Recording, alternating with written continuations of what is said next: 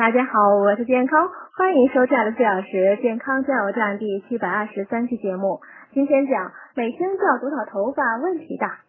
乌黑浓密的秀发人人向往，严重脱发发黄了都象征着身体机能有问题。头发有正常的新陈代谢，每天五十到一百根的落发量呢属于正常，超过一百根或是有不正常的掉发，比如头部某些区域头发明显稀疏，甚至没有新发生成，都应就医检查。